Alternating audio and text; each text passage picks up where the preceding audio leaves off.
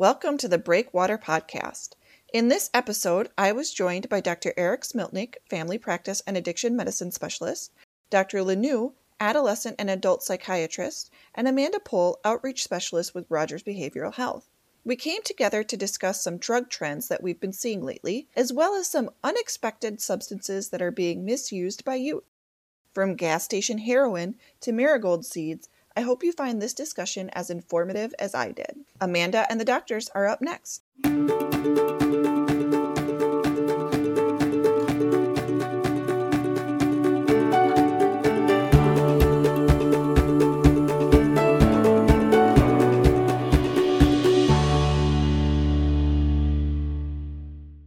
Dr. LeNoue, Dr. Smiltneek, Amanda, you've all been on the podcast before in one episode or another, and we're really happy to have you back. Um, you were here a few months ago, Dr. LeNoue and Dr. Smiltneek, to talk about medication assisted treatment or MAT and recovery medications. And Amanda, you joined us on the THC podcast with Dr. Maloney. Um, for those who maybe aren't familiar with those episodes or haven't had a chance to listen in yet, would you mind just introducing yourself to us and sharing a little bit about who you are and what you do? Dr. Smiltneek, let's start with you. Hi, um, my name is Eric Smiltneek. I'm a um, family medicine and addiction medicine physician who practices for Advocate Aurora in Oshkosh, Wisconsin. Um, I'm also medical director of several treatment facilities, including um, Nova Counseling Services and Blandine, and do some work with the corrections department as well. So I'm definitely happy to be here and um, love the opportunity to talk a little bit about um, some of the substances that our people are struggling with in our community. Thank you so much for being here, Dr. LeNoue. Hello, um, thank you as well for inviting me here today. So I'm Sean LeNoue, and I'm an adult and child an adolescent psychiatrist as well as a board certified addiction psychiatrist. And I work at Rogers Behavioral Health and work in a variety of our different programs um, in our mental health and addiction recovery service line throughout the nation. And um, yeah, just really looking forward to being here and chatting with everyone to get differing um, and important perspectives and just thinking about opportunities. As a child psychiatrist, I'm, I'm really concerned with development and the, the ways that you know, trauma, um, you know, substances, um, you know, can negatively impact people's um, outcomes and perspectives. And I'm also really interested in um, really hopeful about ways that we can intervene um, when issues come up and intervene early and try to avoid that altogether if possible. So, um, yeah, looking to see the good and definitely looking to talk about how we can be helpful to our community here. Awesome. Thank you again so much for joining us. Amanda. Hey there. Thank you. I'm Amanda. I'm also from Rogers Behavioral Health. Um, so, my role, I'm the outreach representative. So, I do a lot with um, kind of raising some community awareness as well as being that kind of connection for the community to Rogers services.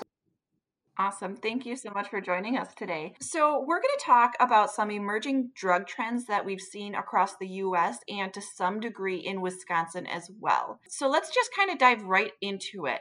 What is phenibut? And I'm not even sure if I'm saying that correctly P H E N I B U T. And why are we seeing it pop up in drug overdoses recently? This is a medication that was initially discovered in Russia in the 1960s, and it um, it works in a way that's similar to some common drugs, a muscle relaxer, um, baclofen, and um, one of the um, a really commonly prescribed medicine for um, for pain and anxiety, something called um, gabapentin or Neurontin. It does cross the blood-brain barrier. It increases dopamine a med that hasn't really been controlled, and I think a lot of people will use it as kind of a substitute for these benzodiazepine medicines or um, or like a Xanax or things like that that people use on the street. But it's it's something that's sort of um, out there. It's not particularly regulated, um, not um, not sold in the United States under really anything. Actually, kind of goes by a slang name of Fennies, is what I've heard. So um, so it's kind of like if I can't get my Xanax, I get the Fennies is kind of the idea. So it's what we sometimes will see is that that folks will will seek out these meds either for novelty because they are perceived as as sort of safer kind of more natural alternatives or that they um, there's something that people want to use that may um, avoid detection of of standard drug screens. So sometimes people who are in court ordered programs or are employed in situations where they're being drug screened on a regular basis that this is stuff that people may want to get a hold of. A lot of times with this it's it's been stuff that can be ordered via the internet. So what we've noticed is and i'm probably like most other people is that i've been ordering a lot more stuff on the internet with the covid-19 things and there's some stuff that i ordered that I hadn't seen that's available in my area at all. So it's it's kind of new horizons. So that's no different for people who are who are using and experimenting with substances. Like I said, this was developed um, overseas. It, it, has been uh, um, approved for some treatment of anxiety conditions, some pain conditions.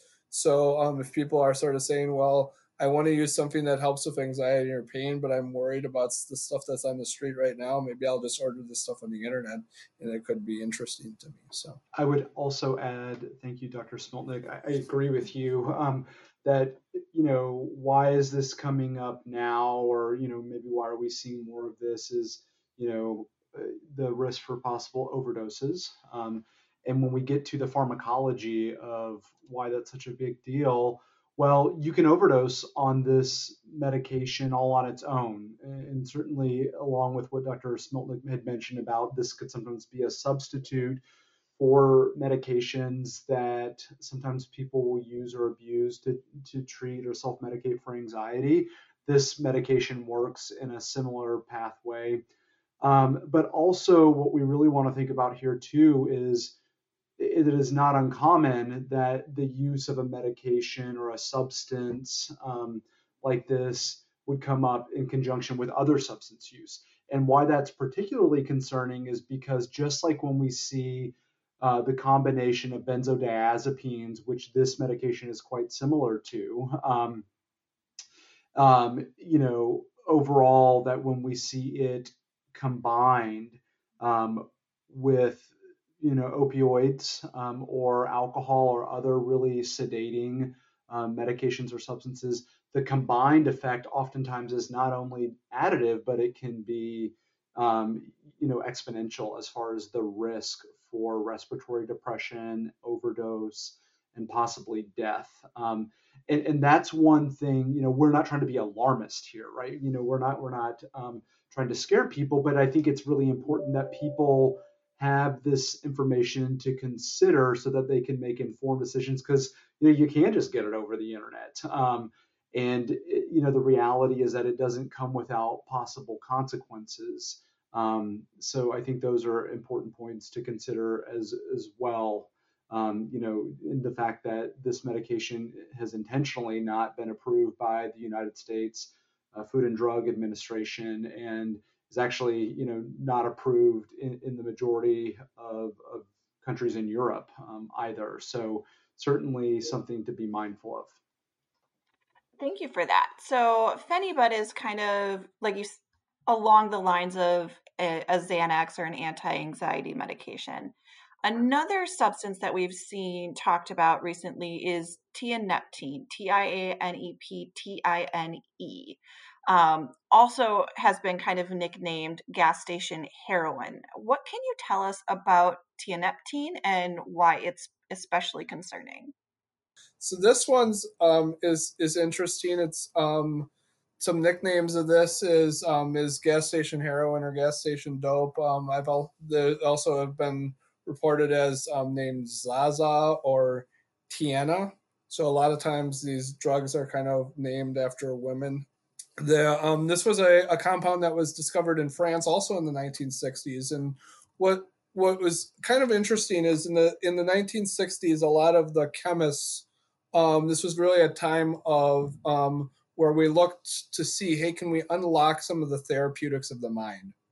And um, so there was a lot of chemicals that were researched and compounds. And we said well if we put these three together and we test them on mice or we test them on humans what happens. And a bunch of them kind of ended up in like the trash bin trash bin of history as they didn't work very well for several reasons. And one of them could be that they actually weren't particularly effective.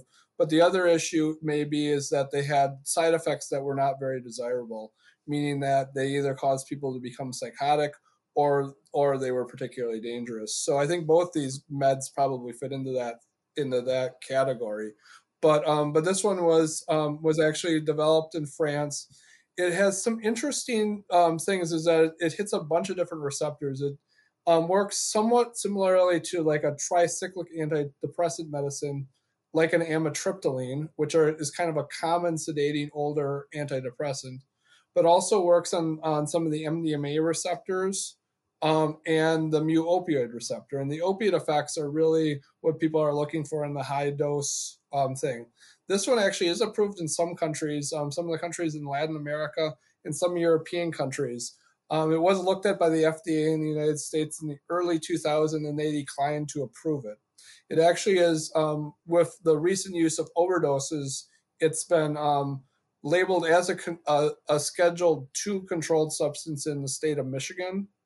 Um, and there is definitely um, some withdrawal um, and some recreational value to this med. So it's kind of an opiate-like antidepressant is basically what what the generally the marketing piece is. So it's it's really kind of um, that's that seems to be where where I've looked at what where is kind of the niche market is, and that opiate effect um, um, is is really the the the piece that if um, people are kind of recreationally seeking it, where um, where this may be um, where may be useful. Again, another med that is not FDA approved to any degree. So. Totally agree, and I think the the key thing here too, the number one thing I think of many to highlight is just that, as Dr. Smiltneek mentioned, this medication um, is going to affect a variety of different receptors in our in our brain and in our body. Um, why does that matter? Because when when a medication or any drug or substance interacts through a variety of different pathways, it can have a variety of different effects. But also we have to think about okay, how is that substance going to potentially interact with foods, um, supplements, other medications, other drugs, um, anything that a person may be consuming or be exposed to, right? Because these issues don't just exist in a silo. So not only are there the potentials uh, or potential for there being, you know, sedation, right? Um, but also when used in combination with other drugs or alcohol, you could compound that. You could see overdose it, this medication interacts with the opioid receptor, um, as I believe Dr. Smiltneek mentioned. So there's going to be um, that possibility for euphoria, but also sedation and also risk for overdose. And then definitely, um, you know, one of the significant findings too, and you know, a reason why when this medication was up for consideration for use in this country, why it was denied is, you know, just as Dr. Smiltneek mentioned too, we have to think about okay, number one, does a medication actually provide benefit in the way that we're hoping that it will, right? So does it actually create um, good or um, you know improve symptoms of sorts? Um, so you have to pass that threshold. Also, we got to make sure it's safe, right? Because even the medica- even a medication that works outstandingly well, you know, if if one out of every two people who take the medication end up dying or having significant complications, then while the medication could be effective, it's not safe. And what we saw is that there could be some significant hepatotoxicity or significant liver damage in individuals who take this medication. Um, so I would say just something to consider. We're not saying that that you know, you know, if people disagree with the FDA or other kind of monitoring, guiding entities or bodies, certainly that that is that is their um, option and, and, certainly things that we, we always want to be able to question, right? We always want to understand kind of where our data is coming from and why. But I think as we do that deep dive and we're thinking about like, hmm, why isn't this medication approved in this country and why can't we get it? It's those are some of the very reasons why when we think about efficacy and safety.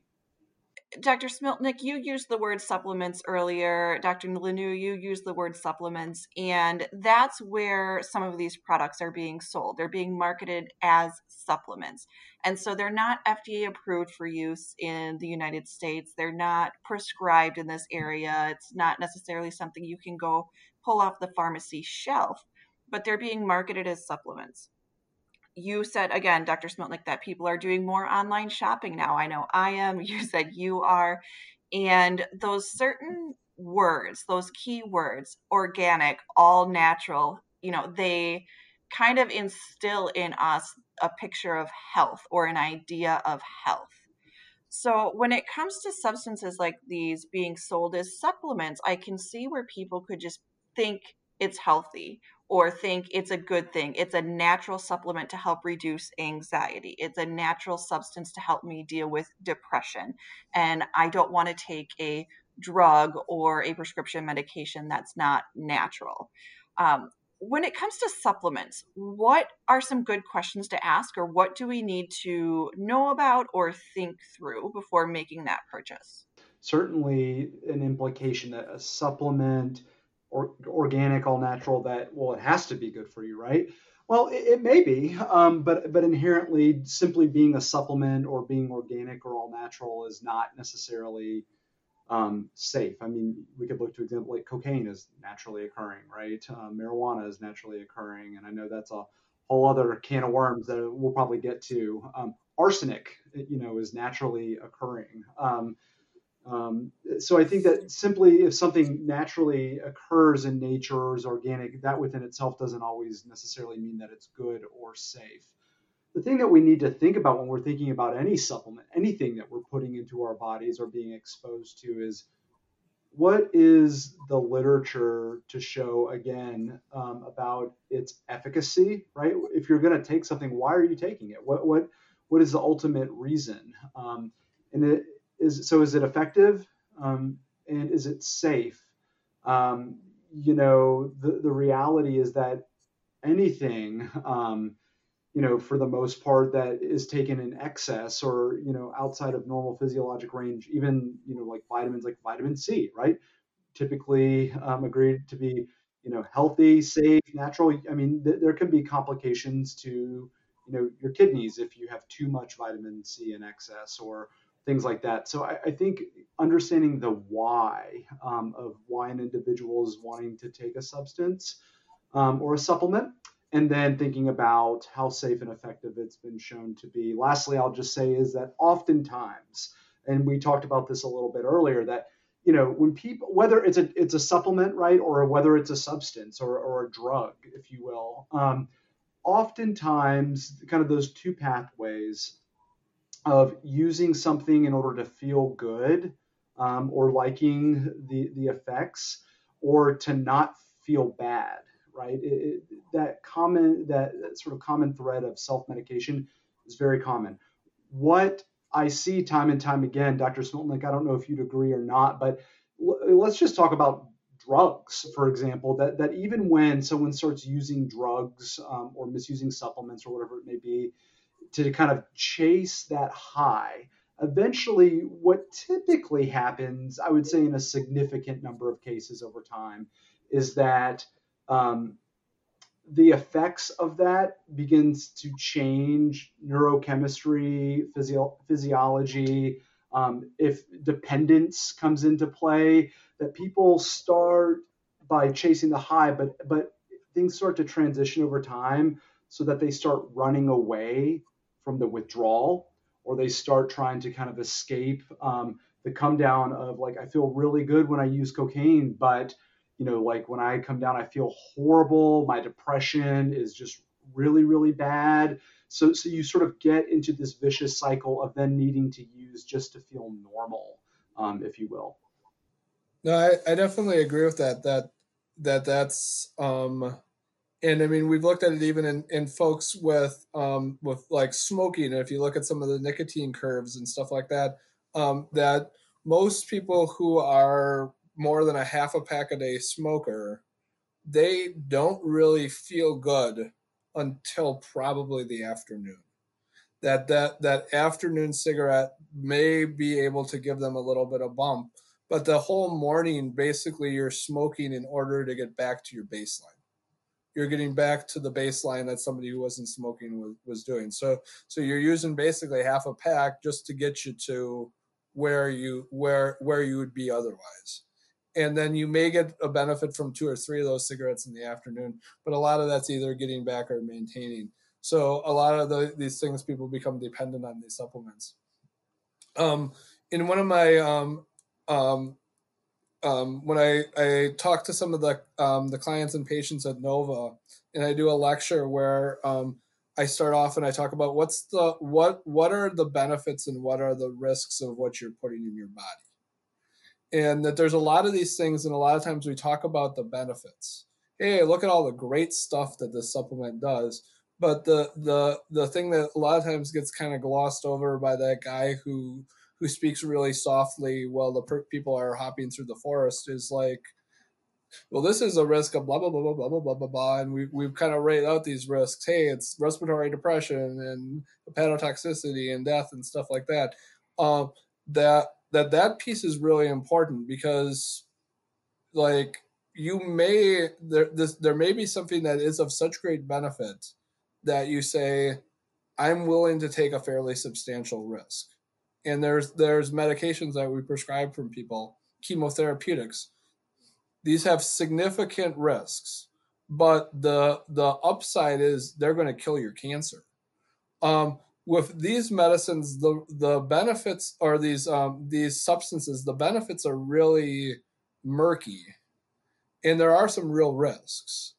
So if you say, well, I, I I'm I'm going to not I'm not sure exactly what I'm going to get out of a benefit, but I'm going to get I'm going to have some risk involved with it. Um, I mean, there's people who take risks all the time, but it but it, it probably isn't really worth the risk. The other thing that you um, um, talked about is well, this is really difficult stuff. How do you under how do you figure this out? And a lot of times I'll tell people this isn't necessarily stuff you need to figure out by yourself, but it, you may want to ask the right questions or go to the right people. And um, if you're interested in supplements, a lot of times people find stores that sell supplements and they have folks in those stores and, and you can talk to those folks and say, hey, like, I've heard about this. What do you think about it? And a lot of time, um, if it's a person who's standing there in a store, they're not really going to try to sell you a bad supplement. They want your business to come back. They want to do stuff. So they, they'll probably talk to you about, hey, this is this is where I've seen that this is good, but some people don't really like it. Um, the the the place where I usually go a lot of times with these things is if, if I'm more interested in what's what's a supplement or things, then I'll, I'll talk to some of my pharmacy friends and say, what like I've heard about this compound. Do you know anything about it? Because th- those are really the folks that understand how different compounds work and sometimes i'll send them a picture of what it looks like and they'll say oh yeah that has some of these rings and stuff like that. That's kind of toxic. We may want to avoid that one. Um, the other person to talk to is really if you do have um, and this is one of the importance of having a having a physician that you're working with that you're that you trust is to come back and I, have had a bunch of folks in that um, um, who uh, will come to me and say hey like I uh, I heard about this supplement. It seems like it may help with some of my um, symptoms. What do you think? Is this something that you would recommend, or is this something that that um, that you see some harm that could be potentially set up? So um, so Uncle Fred probably not the best person to talk to about this stuff. Um, it's it's probably good to say, hey, are there are there folks who deal with this stuff day in and day out that that um, that I that we'd um, that we'd like to kind of talk about and see. Um, usually, I, I, ask people who who should you not listen to if you're in early recovery, if you're recovering from substances, because a lot of times people will seek this and say, well, maybe I'll go on a supplement because I had a history of of heroin addiction, but I had a lot of anxiety, and the supplement sounds like a pretty good idea. Um, so probably talking to your drug counselor instead of your drug dealer is probably a better deal. Um, because they're they may they may have these things, but they're not going to have your your best safety or interest in mind. Dr. LeNoue, you had mentioned that there's really two reasons why people use substances either to feel good, enhance the good, or to feel less bad. And Dr. Smiltneek, in a meeting you and I were in a few weeks ago, you had mentioned that some of the research coming out in, during COVID is that more people are using substances to feel less bad. So I'm going to ask each of you in your personal clinical practice, have you seen this reflected um, in the patients and the clients that you're seeing? You're seeing are they using substances to feel less bad more often than maybe they were in the past? And that's the frame through like COVID 19. So during the pandemic here, are people using substances to feel less bad? Is that the question? Yeah, are, are people using substances to feel less bad more often as a result of COVID 19? Yeah, I would say anecdotally, anecdotally, yes. Um, definitely seeing that in my practice. Um, there um, appears, I'm sure there's going to be some emerging research, I imagine, um, about this. There's some data out there. You know, clearly we want more time and more data to look at this to say definitively, but I anticipate that. I, I mean, this is unprecedented um, in current times. The amount of stress that people are under for a prolonged period of time, the way that people have had to flex on top of flexing on top of flexing in order to make jobs and family and, and all the things in their in their lives work right um, and sometimes we're just piecing it together and the thing that worked yesterday may not work today. Um, so yes definitely we're i'm seeing that in in clinical practice. Um, people are trying to do the best that they can. Um, and i think that's true now more than ever. Um, people are arguably, or some people at least, are some, sort of at some of their most vulnerable when you think about um, mental health concerns, um, when you think about the way that that people may be using substances to sort of self-medicate to just kind of make it through, um, if, you know, if you will. And I, I, my hope, my sincere hope, is that you know, once this pandemic is over, hopefully sooner than later, um, that we don't see, you know, a rapid uptick in more and more people who are struggling with addiction, sort of during and secondary to these stressors. Time will tell, um, but I, I think, you know, where there is adversity and where there are challenges are certainly opportunities as well, and hopefully this can create a conversation, one of many conversations that we've been having in this country over the past several years, just about kind of who we are, what are things that are important to us, and um, you know, when we think about you know reducing stigma, when we think about um, being able to um,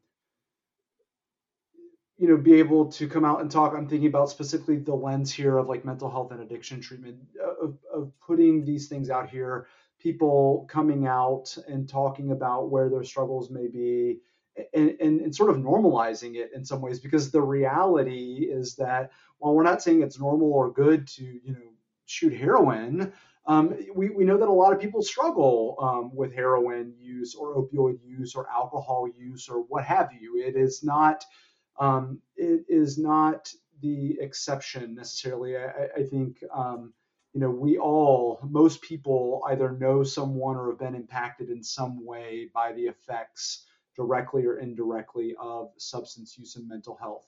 So, where am I going with that? It, this is a pervasive issue. I think that, um, you know, we have seen for a long time that people often will use in order to self medicate. I don't think now um, is an exception to that.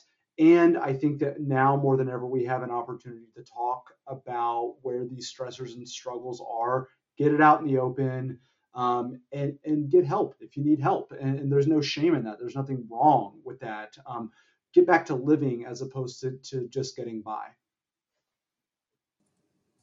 We had kind of an interesting, it ended up being kind of an experiment that we did not want to do um, with um, with Nova Counseling Services, which is a 28 day um, residential treatment program. So people come there, they live there. Um, you go to groups, and you sort of form like a community in recovery. So um, there's this kind of an idea of, of, of the therapeutic community, and that the the the patients and the and the practitioners can kind of heal each other through this community piece. So so that's there's kind of that feel with it. What what happened was that um, about five people tested positive for COVID in the facility. Um, and what that did is basically made that there were enough contacts among the staff and among the patients that we could no longer provide care at the facility at that time. So we basically had to just shut down, clean, and quarantine the facility for two weeks. So what we did is we interrupted the treatment of these people at various stages of their treatment and said, We're really sorry. You need to go somewhere else for two weeks. This is an interruption. And then we're going to invite you back if you wish to come back. And a lot of them did. And see, so so it was really what happens if we interrupt your treatment. And what happened was a lot of people relapsed. And these people were people who wanted treatment, they were very invested, they were there, they were doing this. It wasn't like and and predominantly what why did they do this? It was not because they were like, you know, I thought about drugs and I thought they'd be fun it was really, I'm hurting and I'm not able to receive the treatment I need. And so this was a, just a, a, a sudden disruption of treatment that happened. But what I feel is that COVID really, for most people, has done something like that in their life. Maybe not that extreme, but to some extent where there has been a relatively sudden, significant disruption in how you are living your life or doing stuff. That didn't feel very good. And how do people know to cope? If um, is is really coping with the substances, saying, "Hey, I can't get the treatment I need, so I'm going to get the treatment I can get," which a lot of times is is is those substances. So um, I I've, I found that to be a really interesting thing that happened there, where it was like, yep, you know, we disrupted people's treatment and then we continued it. And it revealed a lot of stuff. And um, quite frankly, it was in some ways, some of those people did well coming back because they realized how fragile the recovery process was for them. That they, they realized, you know, I was doing pretty well. And then if something is really disruptive happens, I, I'm instantly going back to these substances which I don't think was really what people had realized was happening. So, I mean, in general, pe- a lot of people have been feeling bad over the last year for a lot of reasons increased stress, increased anxiety, uncertainty, all of those things that now are somewhat normal after a year of COVID lockdown and COVID precautions. The whole idea of supplement is generally tied to the health and wellness industry. So we have people, adults and kids, who are feeling bad, want to feel better. Supplements are generally linked to the health and wellness industry and carry a promise to feel better. So you walk into a gas station or you search on the internet and you find tianeptine, phenibut, you know, some of the synthetic marijuanas, called Spice sometimes, K2 at one point. Delta 8 THC products are now showing up on gas station and head shop counters. Um, they're available for purchase as supplements, a lot of times without an age verification component to it. What do parents need to know or look for when it comes to some of these products that are available and accessible for kids? And I'll just add on to that. I think a lot of times when we think about youth and substance use, we think they're curious. They just want to go have a good time. It's tied to a party. But as you all just pointed out, I mean, people are using substances to feel less bad, and that includes youth. So, this is definitely an area um, that I feel very strongly and passionate about, and making sure that people are aware and that they've got good information um, yeah, th- this whole phenomenon and craze too, especially of like essentially gas station drugs, um, is is newer in some areas of the country and not in others. I, you know, I trained and practiced in Colorado prior to coming to Rogers, and um, while you know these substances, spice, K2, black mamba, um, these synthetic cannabinoids, synthetic marijuana, are newer in some areas of the country. While they were not invented and did not first show up in Colorado, they've been around there for a while, um, and actually you know are pretty hard to find or get these days because people have recognized how dangerous that they are. Um, so um, I think to begin, what I would say is, you know, certainly not saying that that you know that I'm anti-supplement of any kind, but I think we need to level set in what are we talking about, right? Like, what are we getting? Uh, what are you getting? Um, and what what do we know as far as potential pros and cons, risks and benefits? The reality is that with you know vitamins and supplements in that industry, there's very little oversight um, of of a lot of those um, products, and so um, from a standpoint of safety, sort of the wild west. Um, you know, you, you, don't really know what it is that you're getting. It's not um, it's not homogenized. It's not standardized. We don't have data um, on effect or safety. So um, you know, it, I would say broadly speaking, it can it can be a bit of a gamble, um, a bit of roulette, if you will, just because you don't really know what you're getting. And we and I, I think it, it's fairly safe to say that not only you don't know what you're getting, but you don't we don't really know or understand what are the long term risks or benefits either. Um, and so when you think about the adolescent brain, right, which is like primed um, for for saying, yeah, let's go have some fun. Let me try this. Oh, that makes you feel good. Let's let's um, you know, I want to get that instant gratification. I'll maybe think about the consequences or the risks, and if I do, that'll be later, right? Um, so when we think about the reward pathways and system in our brain, um, during adolescence in particular compared to overall development and sophistication of the prefrontal cortex, the front part of our brain that's involved with executive decision making, higher level thought processes. Hey, certainly not to say I, you know, adolescents know many adolescents were brilliant. Um, adolescents are smart individuals. We're not, it's not a question of intelligence, but rather um, being able, you know, neurobiologically kind of being primed and ready to kind of lay out all of the arguments on the table, if you will, and then making an informed decision there. We know that everyone um, goes through a period of development where our brains are just geared toward hitting hitting the gas pedal, if you will, um, and, and, really uh, pushing it down. And you know, maybe we'll think about the brake later. So um, yeah, I, I, mean, this is very common that that we see this. And and lastly, I'll just say from a prevention standpoint too, because we have to think about, you know, the use of substances, especially prolonged or chronic or heavier use earlier on.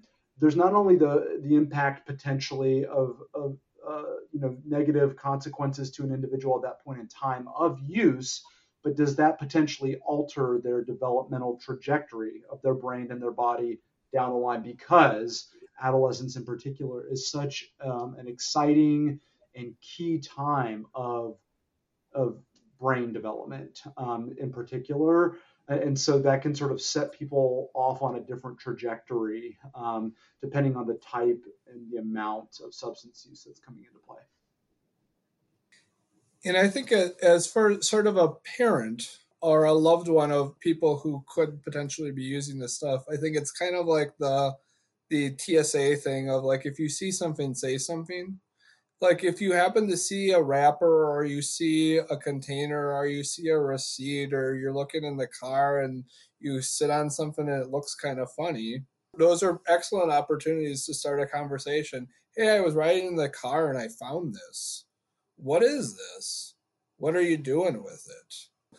It's not that I'm trying to hover over everything you're doing, but I'm I'm curious on like what what is it that that you found and and why why did you find it? the supplements can harm piece, especially in the adolescents and young adults, is really um, something that hits close. I my cousins, he was a um, a college football player at a Division One school. He's six five, and at that time, I think weighed two hundred seventy or two hundred eighty pounds, which is a big guy, but a big kid, but it's not big enough. So you're not big enough to actually hit and smash those people. Um, his roommate was 310. So he's like, how do I get bigger? And so they were talking with, with folks and, and really he, he was a smart guy. He said, I'm not doing steroids or stuff like that, but there's a bunch of these supplements that I think are safe and started to take these things with his trainers and stuff like that would take the supplements lift weights for three or four hours a day and, and really to say hey you know if i want to play i got to get bigger and I have to figure out how to do this. At uh, a point in time, he started having some um, some flank pain. He started having some nausea, and he's like, "Well, maybe I got a touch of the flu. Maybe I got this. Maybe I got that. I probably pulled a muscle." He was in kidney failure, and it was really his mother who said, "Hey, Mike, it doesn't sound like you feel very good. You want to come home?" And he so he came home for the weekend from school, and and she said Mike, you look terrible. What's going on? And and took him in, and sure enough, he's in kidney failure. They went through the supplements he's using. They caused kidney failure, and basically said, "No, you can't be doing this. This is this is this is not the right thing to do." So, I mean, I think people are using supplements for all kinds of reasons, but I think it's it's one of those things where if if to have that kind of caring thing of of not saying, "Hey, this is a judgment." Hey, you shouldn't have been taking that many supplements. This is this is the bad. This is the wrong way to do it. Stuff like that. It, it's really no. You're you you don't look good. What's going on? And paying attention to that, paying attention to what people are saying, and getting them the help they need. And luckily, now he's coaching high school football, and he has that story to tell, and it's doing okay. So so it's it, it ended up being a a happy story. But like, uh, I mean, you you definitely hear about these these college football players who die from um, working out and taking these supplements and doing this stuff. So it's it's one of those things where it can be very very dangerous, and it's it's terrible to lose the young people um, to something that that seems to be kind of silly, but it's really people just not asking the right questions. Kind of that vein of asking the right questions and parents asking the right questions.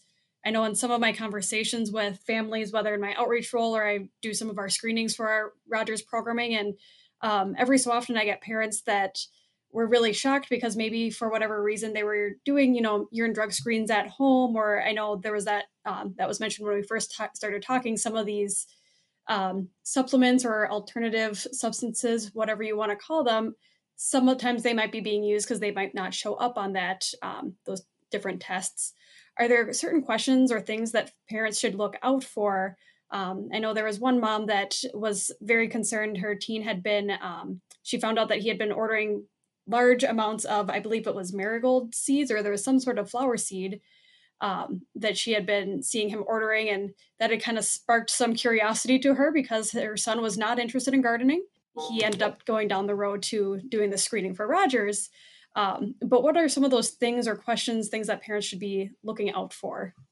it, to Dr. Smiltneek's point, if you see something, say something. And working with a lot of adolescents and young adults, um, you know, if you know, I, this is not unique to them either. Like, I don't think anyone likes to feel like they're being policed or watched, um, understandably. But I think when if you if we if we look for potential signs, if if we're vigilant but we're not hyper vigilant, right? If if we are um, you know just kind of being mindful, and then if something does come up, just having a conversation, right? It doesn't have to be an accusation. It can just be like, hey, I, I noticed this. Or, I mean, frankly, as a provider, I learn things from adolescents every day. Um, whether it's like, you know, you know, music or culture or drugs and what's, you know, different names or, you know, the, the different trends. I think being curious um, and just kind of having a conversation is so important because if someone feels that they have to be on, you know, that they have to hide or that they're on the defensive, or frankly, maybe they have something to hide, you know, as a parent, if you're able to create a conversation um, with your child, with your adolescent or young adult, and to let them you know know that um, you know let's say they are using or abusing a substance or a drug you know to let them know that you're there for them and that like you want to talk and you're open and, and clearly you know there's a difference between saying like oh you know we're not saying that, that that we condone it but also we don't want it to exist in the shadows. If there's something there let's talk about it so we can try to better understand the why and i think typically the more that we can get to the why now you're going to start having conversations that I think will be increasingly meaningful and impactful. And it, it starts with listening. And I guess last, uh, sorry, I should have said too that, you know, I didn't directly answer your question, um, Amanda, and I apologize. There's so much out there. You could probably use or abuse almost anything. So, um, you know, urine drug screen's got such a narrow scope, it's not going to catch everything. Um, they're sort of kind of common repeat offenders, if you will, but but more than anything else, I think it starts with the conversation. One of the things that I, I think also, which my seven year old caught me on this a couple weeks ago, of of basically saying, "Excuse me, Dad, I'm talking. You like to start talking before I'm finished." And I think that's been something that's really been interesting. He's a kind of a precocious kid, but it's um, it's got to me to sort of think about: Am I really listening, or am I just thinking about what I'm going to be trying to ask or trying to do? So I think really um, figuring out how to engage in that active listening, sort of picking up on what are they what are they saying, because I'm guessing that's um, or what I'm what are they not saying? Because I'm guessing probably in working with the adolescents and the youth that they're they're going to eventually tell you what's going on if you if you're going to listen. It might take a while because sometimes they just say things in one word sentences. But if, if if you really are saying, "Hey, I'm not going to talk, and I'm just going to listen to what you're saying," that may be good. Um, the other thing that um, that I talk, talk to people about is is there a big change? Is all of a sudden there is no money? All of a sudden the grades suck. All of a sudden this stuff is happening. So I think that's that's the one of the key things is is a sudden change in how things are going usually precludes something not go not going quite right. So and and I mean that's really is um with with a lot of these substances it may just be that all of a sudden there's a bunch of money that's gone. That they used to be working and saving money and going out with their friends and now they don't have any money anymore. And you're like hmm that's weird. What happened to all your money? Um is it on marigold seeds? Why are you spending hundreds of dollars on marigold seeds? Well and i think that is a good example amanda that you bring up of a parent just noticing something and being curious and to what you guys are saying dr smiltneek and LeNoue asking the question of like you're not out planting gardens so what's happening here? because this seems weird and took steps to to get help and kind of understand the situation. Um, you guys have said it the last couple of minutes you've said it in your other podcast. I won't ask the question and make you say it again but I think we can all agree that the single most effective way for parents to help prevent their children from using substances at an early age is to talk to your kids, right? To ask the questions, to be curious, to keep that communication line open and and non-judgmental and don't force anything into the shadows again thank you so much for being here today and talking about these drug trends and and those maybe masquerading as supplements and sharing your stories and expertise. I'm sure that there will be more trends in the future for us to talk about. Is there anything else that you'd like to share before we wrap up? I would just say briefly that i, I agree with you samantha and that last piece of of, of listening um, being open and listening we I think most providers would agree we can understand and appreciate that's not always easy, right? Sometimes being curious and not interjecting um, that it takes some time and it's not always easy, especially when it's your child, right? But I, I do think that especially in the long term, that um, as long as there's no like immediate, imminent safety concerns or other things like that, that being able to listen there, a lot can be gained. So thank you again. Yeah. The the other thing that I'd like to add is that um, there is help. So, um, so sometimes people will say, "Hey, my kid is using this weird thing that no one's ever heard of. There's no hope for this. Nobody even knows what it is. How can they treat it?" Um, what we can, what we can, um, the treatment for most of these substances is patterns that we've used that are other substances that we say we know how to treat substance use disorder um, and we know how to treat it well and people recover um, just because you're using a, a weird substance um, doesn't mean that um, that this is something that that we can't deal with or we can't work through don't be scared don't be afraid of of that treatment piece to say, hey, my kid got into something so weird that I feel I feel embarrassed about talking about it. Like the marigold seed thing. There that could have been something where it's like, hey, I'm I'm I am I'm embarrassed that my kid is not a normal kid who wants to misuse methamphetamine. They want to use marigold seed. That's a weird addiction. It's still okay. We can still take care of it. So Awesome. Well, thank you all so much again for joining and sharing your expertise. I look forward to the next time. Well, Take care. Thank you thank so you. much for having us.